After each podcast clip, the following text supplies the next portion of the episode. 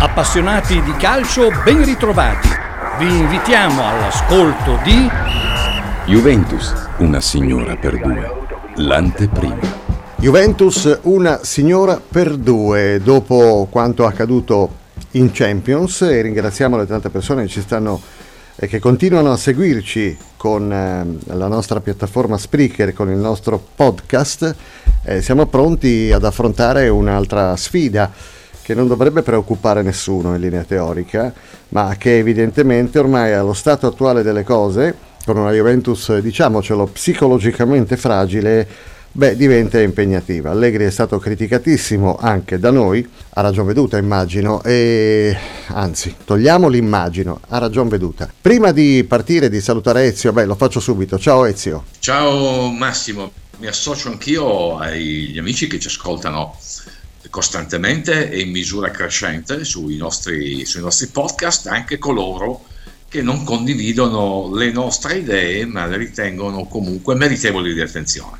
Vabbè, sembra insomma, che qualcuno ci sia, ma noi con garbo insomma, porti- portiamo avanti invece le nostre. E dicevamo Salernitana, ci sarà ancora lo strascico delle polemiche e Allegri che si trova a dover affrontare un avversario che in linea teorica non dovrebbe affatto preoccuparci, ma che evidentemente sì. Però prima di partire di fare questa analisi, volevo ricordare agli amici che le nostre piattaforme sono attive, naturalmente, la pagina Facebook Juventus Una Signora per Due, la pagina Twitter Juve Una Signora per Due, insomma potete seguirci in ogni dove, anche sulle pagine Spotify, SoundCloud e via dicendo.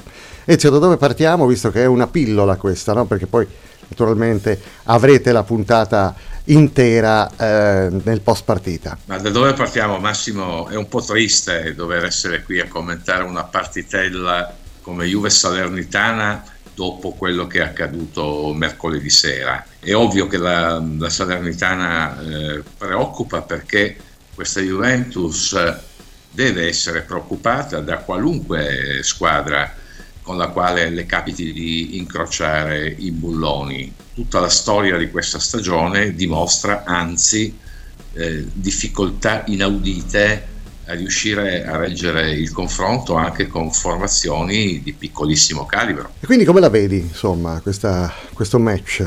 Avremo le scorie della eh, Champions? Le scorie della Champions si pagano comunque sempre, indipendentemente dall'esito finale della partita di, della partita di Coppa, perché l'unica competizione che conta prosciuga energie, soprattutto mentali, in quantità industriale.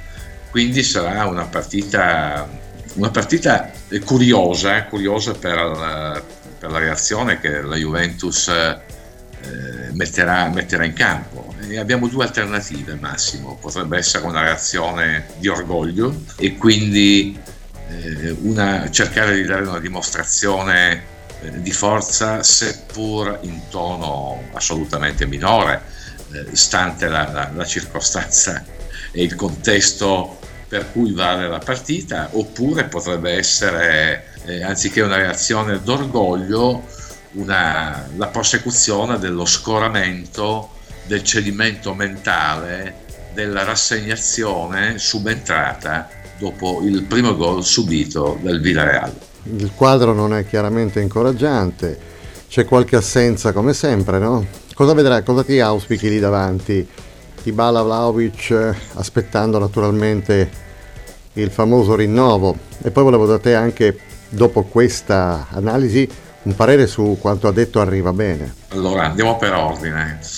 Io mi, as- mi, aspetterei se la ragione avesse un senso e se avessimo un allenatore vero, il debutto di Miretti dal primo minuto in Serie A. A mio avviso non sarà così. Credo, eh, sapendo, cioè perlomeno avendo imparato a conoscere le storture, le circonvoluzioni mentali invero perverse del leader minimo che molto probabilmente sposterà Rabiot a destra ed inserirà Bernardeschi come mezzala di, come mezzala di sinistra.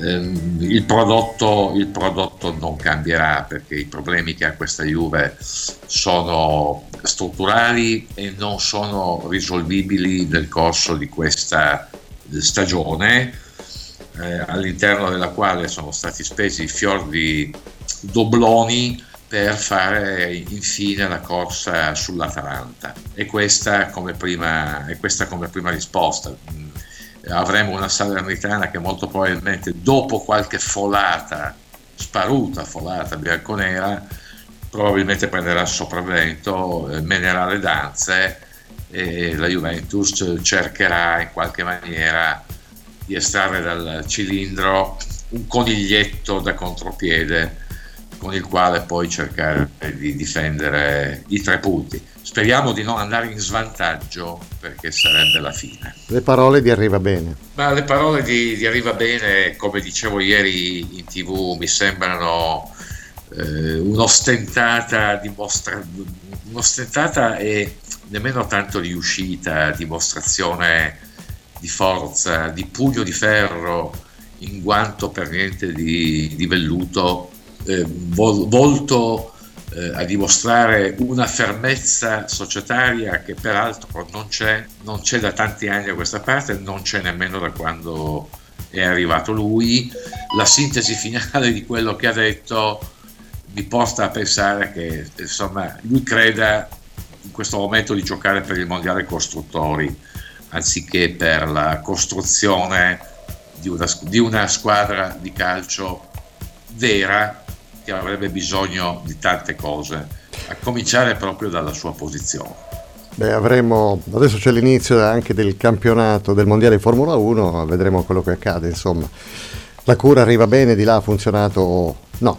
Vedremo se funziona in Juventus. Ezio, a prestissimo naturalmente diamo l'appuntamento ai nostri amici che tra l'altro ci scrivono in tanti a durante la pausa eh, per le nazionali a puntate dedicate assolutamente a loro. Sì, perché, perché è giusto, perché ci fa piacere interagire con loro, perché è bello anche rendere pubblico e dare visibilità a quello che tanti tifosi, devo dire nella stragrande maggioranza, assolutamente molto educati, eh, hanno da, da dire su nostra, su nostra Signora purtroppo in disgrazia. Un caro saluto a tutti, ci si sente dopo la partita. Grazie a te e appuntamento al prossimo podcast. Juventus, una signora per due.